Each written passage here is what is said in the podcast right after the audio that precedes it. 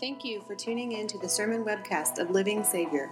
We are one church serving in two locations, Asheville and Hendersonville, North Carolina. For more information, go to lsavior.org.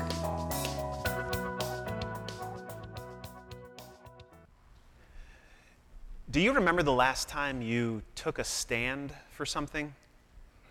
Because every single one of us, no matter who you are, will find something that you kind of take a stand for. That happens with passing seasons, maybe over something that's recreational, like sports teams. Maybe for some of you, somebody could rip on your mom's cooking. They could throw jabs at your workplace or even your preferred car of choice. But as soon as they say something against your favorite football, basketball, or baseball team, oh, mo, oh, that's them's fighting words. Maybe that's something that some people take a stand on. For others, it might be something medical. When there's a pandemic going on, what people should or shouldn't be doing, there's a lot of opinions out there. I didn't know if you knew that. And so some people might really want to take a stand on things like that. In, a, in an election year, it might be political, where a person gets their news or the latest story or the person that they're voting for, and they, they don't want to hear anything else. That's, that'll get them all riled up. That's where they take their stand. And, and for just about all of us, probably in some way, it's relational someone tries to throw some mud at a family member or a friend, they might try to hurt, or maybe they do succeed in hurting your spouse, your child, your parents, your, your sibling, a close neighbor, confidant. And that's where you draw the line. That's where you take a stand. No matter what it is, absolutely every single person takes a stand over something. And we can even say that when opposition comes, that really tests how strong that stance is. When you know that you're going to face some flack and maybe even some heat and maybe even some, some type of pain because of the type of stance you're taking, that, that is not only the way that you prove to everyone else, but it's the way that you also prove to yourself whether or not that is a stance worth taking. Should it, should it be any different for the Christian faith? Bigger than some name on a ballot, more serious than even your sports team, as hard as that is to believe, and much more important than anything else in work or in life or even our relationships. Do you know what you believe and why you believe it to such a degree that you are willing to stand for it even with the promise of pain and persecution because of it.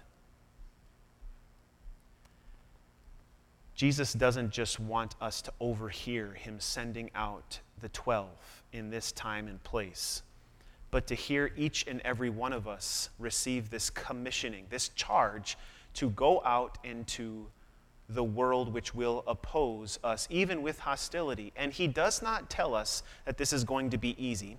In fact, he tells us just how hard this is going to be, not just so that you and I can be prepared for some hard times that are down the road. No, it's bigger than that. It is so that you and I would know that in these steps of persecution, when we take our stance, God is shaping us and honing us and preparing us. And in this, He, he blesses us and proves that it's entirely worth it. So, as you and I open up to Matthew chapter 10, the gospel reading that I just read, you and I are going to see that where and how you stand now has everything to do with where you stand in the end. Matthew chapter 10. Jesus has a lot to say to his disciples. This is just a snippet. I invite you sometime this week to read the whole chapter. It's quite serious and arduous at that.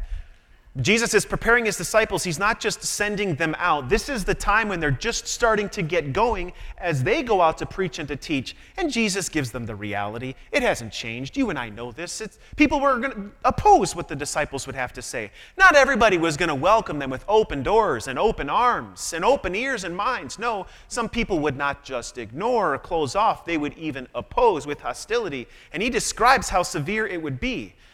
But notice what Jesus starts off with in our lesson. Because we can know that there are sometimes when Christians kind of go around asking for whatever whooping they may have gotten because of some silliness on their own part. How does Jesus tell us to go? Look at what he says. He, he does not say, I want you to go out like wolves among sheep. So bare your teeth, flex your muscles, prove to people that you're smarter, and take Christianity and shove it down people's throats sideways. Because that goes well. no, he says, I'm sending you out like sheep among wolves. What, what about sheep?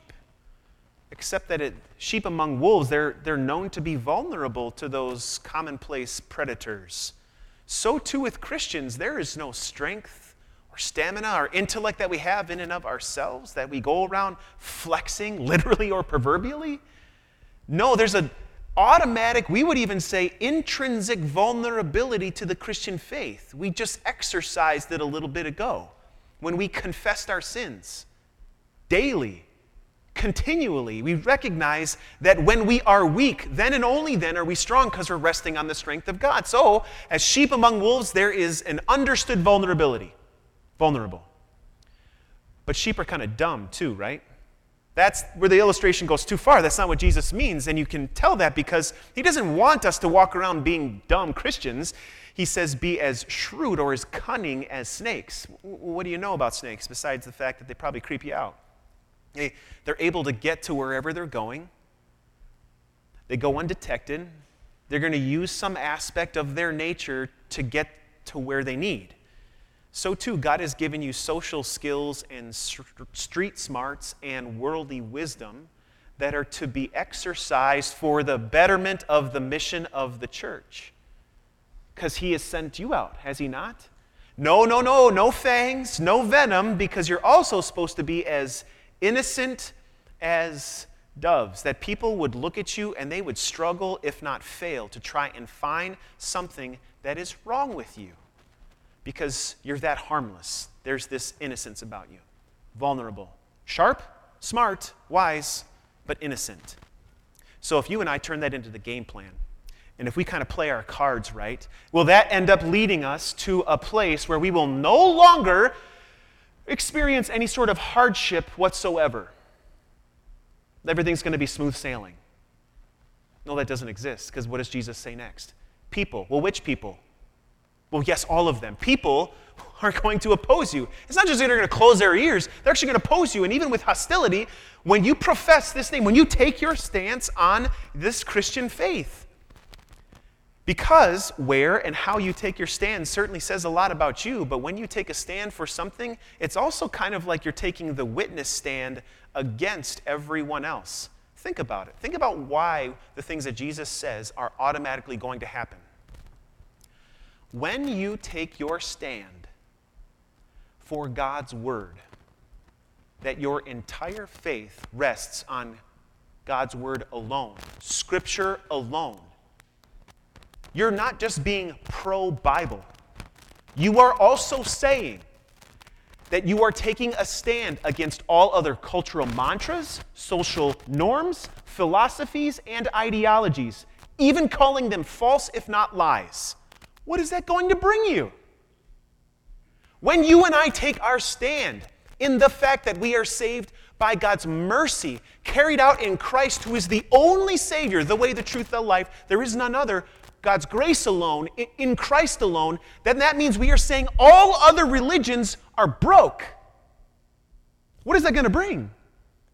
When you and I say that we are saved by God's favor, salvation, and this is only through faith alone, that means we are saying all merits, all value systems by which people try to determine their inherited or perceived value, all of people's literal or proverbial trophy cases of all of their successes and greatest achievements in life are not going to get them anywhere in eternity, and yet the whole world is building people up to overvalue all of those things, and we say that's all rubbish. What is that going to bring? And so, of course, when we say we believe that we are saved by grace alone, through faith alone, in the scriptures alone, in Christ alone, and to God alone be the glory, everything else is broken or a lie, what else is going to happen except what Jesus describes? It shouldn't then come as a surprise to us when we might experience that. It also shouldn't come as a surprise when I have to point out that maybe one of the greatest temptations we have is just to not like, how about I just don't say anything? After all, people can't persecute what they don't hear. People can't oppose what they don't get from me. If I just do this, what are they going to say? I'm going to be quiet about my faith. But Jesus takes that off the table because what does he say in his first words? I am sending you out. And the scope of these words is not just for the disciples. He is talking about the disciples who would go throughout Judea and to the Gentiles. He's talking not just about them, he's talking about you and me. It should also not come as a surprise that when you and I talk about persecution, we all have eyeballs and eardrums, and we can kind of tell that we don't really face a lot of heat or flack for our faith. I mean, we are benevolently sandwiched, both regionally and historically, in a time and a place where we have this weird thing called religious freedom. You do know that that's rare on the spectrum of history, right? Where we have the ability to be able to say and worship God. And we think sometimes just because there's somebody on the news who said something mean about Christians that that's persecution. Really? There are Christians who lost their children for mentioning the name of Jesus. We have the gravy train. We have it easy. It's not lost on me or you that when we talk about persecution in our day, we kind of don't necessarily know what that's like or even think that that will happen. But will it? Will there be a time when this rarity in history goes away? When maybe our kids or our kids' kids or the generation after them will actually have stuff on the line like property, home, their lives, and the lives of their loved ones? If I were a betting man, I would say yes, just on the basis of history alone. Is it worth wondering? Absolutely, even if we don't face it like people did, like Daniel back in the day. And so I can't help but wonder, dear Christians, as God calls us, our Savior Himself commissions us to have this boldness regardless of persecution I can't help but wonder if you and I actually take our faith that seriously. I'm not saying you don't. I just, I can't help but wonder at times.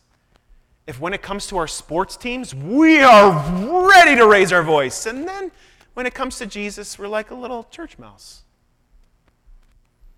When it comes to what we heard a talking head say on the news about politics, oh, we get all stirred up and crazy, even though what they said is probably not going to matter in a couple of months or a year. Just saying. But then when it comes to the eternal Word of God, which stands forever, though the grass withers and the flowers fall, oh, I can't help but wonder as I hear my Savior and yours calling us to such boldness that we would be so, so worked up over trivialities that are here today and gone tomorrow. And yet, when it comes to facing heat, even just momentary, then instead of being courageous, we would be cowardice, sheepish. And I'm not afraid to admit to you that I see myself. I still see these five people, strangers to me, they're acquaintances with one another. We are on a boat ride, and they got onto the topic of religion, and they're all giving their opinion, all of which was just this pantheistic, new age spirituality mumbo jumbo. And I could be critical of that except for what happened. Caleb, what is it that you believe? You know what I did? I changed the subject to my own shame. And I'm also not afraid to admit to you that that's not the only time that I didn't take a stand. That I forgot why God makes it entirely worth it to take a stand in the here and now, because it has everything to do with what we believe in eternity. That's really what I forgot, wasn't it? I mean, all the cases where Jesus says, Don't, do not worry about what you're going to say.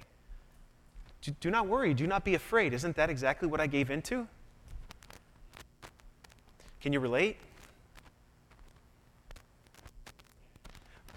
But what I forgot was that God makes it entirely worth it, not because He's waiting for us to prove our courage, but because He makes it entirely worth it because the end has already been determined. I mean, isn't that the beauty of what he gave to the disciples? He doesn't say, notice what he doesn't say to the disciples. He doesn't say, hey guys, go out there, be courageous, and cross your fingers. I hope this really works out, and I hope we win in the end. No, consider the timing. He says, you're going to be brought before councils. It wouldn't happen for a while. You're going to be flogged. It wouldn't happen for a while. You're not going to continue, you're not going to stop going through the cities of Jerusalem until the Son of Man comes. It wouldn't happen until Jesus would come. And do you know when that would be? When they would see the Son of Man come through his life and ultimately the culmination of his death, resurrection, his ascension into heaven, and when he would send the Holy Spirit of Pentecost to instruct them on all the promises made in the Old Testament, fulfilled in the life and times of Jesus the Messiah, the Christ. That's, that's what they would see. So when they would go out and be called before councils, they already saw the risen Christ. They already knew the end of the story. They already knew that it was secured. They already knew that it was finished. So too, God has done the same for me and you. We don't rest on a couple fingers crossed, hoping that this works out in the end. We rest on the solid fact that Jesus sends us out to face persecution. But for what? We already have the victory. Jesus hung on the cross, but the cross was standing firm over a crushed serpent and sin itself. Jesus walked out of the grave and was standing in victory all over death, which was lying in shattered pieces on the ground. And you and I already have that. Jesus doesn't call us to be sent out because eventually he hopes that we will prove to be brave. Jesus has made us brave because the eternity that he has promised is already secured. It's done. And that's what makes standing firm entirely worth it. You're not confessing the faith just to kind of prove that you got tough skin. You confess your faith even in, with, at risk of heat or persecution because you know that that can't touch you. What are they going to take away? Your home? you have heaven. Your, your momentary comfort? You have the eternal peace of paradise. They're going to rob you of some of your security. You have salvation which doesn't end, and that's already secured. So everything you say and do now makes it entirely worth it. In fact, by standing firm, God proves to you that you belong to Him and He to you. That was certainly the case for a person we remember today. You may have heard of him. His name is Martin Luther. 503 years ago, he nailed the 95 Theses to the castle church door in Wittenberg to dispute the church of his day and their abominable teachings. They were browbeating people, they were robbing people not just of their finances, but they were robbing people of peace. They were selling salvation for their people's souls and for the souls of their loved ones. Not to mention a long laundry list of other abominations, and he wanted to dispute those things. Well, he had a chance to kind of soften his stance. Pope Leo gave him the chance and even the threat, a reason to do it. You want to be excommunicated? By the way, when you get excommunicated, you kind of get uh, burned at the stake. So did Luther have a reason to kind of like, oh, maybe I'll walk this back a little bit? And yet, 500 years ago this year in 1520, he didn't just throw down the gauntlet with three treatises. He proved that his stance was cemented in these truths that we as Christians are free, not to be browbeaten by anyone. We have liberty in grace found in Christ alone. There is no, there's no one, no matter how powerful they are, no matter how churchy they might appear, who can tell us something and that it actually is going to matter when it doesn't agree with what God's word says. At the risk of all of those things, even being declared an outlaw, bring him in dead or alive. Luther served as an example of knowing where to stand and why. And aren't you and I proof of that? That is why that matters. The fact that you, check your pulse, are alive, sitting here today, are proof that when people in the past knew where to st- stand and why, it would matter. You and I would know that we're saved by grace that means you don't walk around being guilt stricken. That you and I have this faith in Christ alone, that we have this knowledge in Scripture alone. You, you and I are proof 500 years later. Even go back to the time of Daniel that by taking this stand, it doesn't just matter for us in our time, but for generations to come. Look at all the little children around you. Knowing where we stand and why now, doesn't that still matter? What about when they become your age? Kids, when you get older and you have kids and grandkids, where you stand now matters in God's Word because of the children that will come after you. So, Christians, stand firm. Don't be taken away by ideologies and false religious ideas and cultural norms in this world. You have everything you already need, the confines of God's Word, which is not enslaving, it's liberating. Dear Christians, stand firm, which means you got to be strong. You hear that in the word firm. And you don't stand firm by letting your heart become apathetic to God's word and to his teaching. No, you're in devotion daily. You're in God's word daily, maybe multiple times. You're in Bible study. It's something you can't miss. You're, you stand firm in that. Stand firm, especially when someone wants to browbeat you and put you on the spot, humiliate you, and maybe even oppose you with hostility.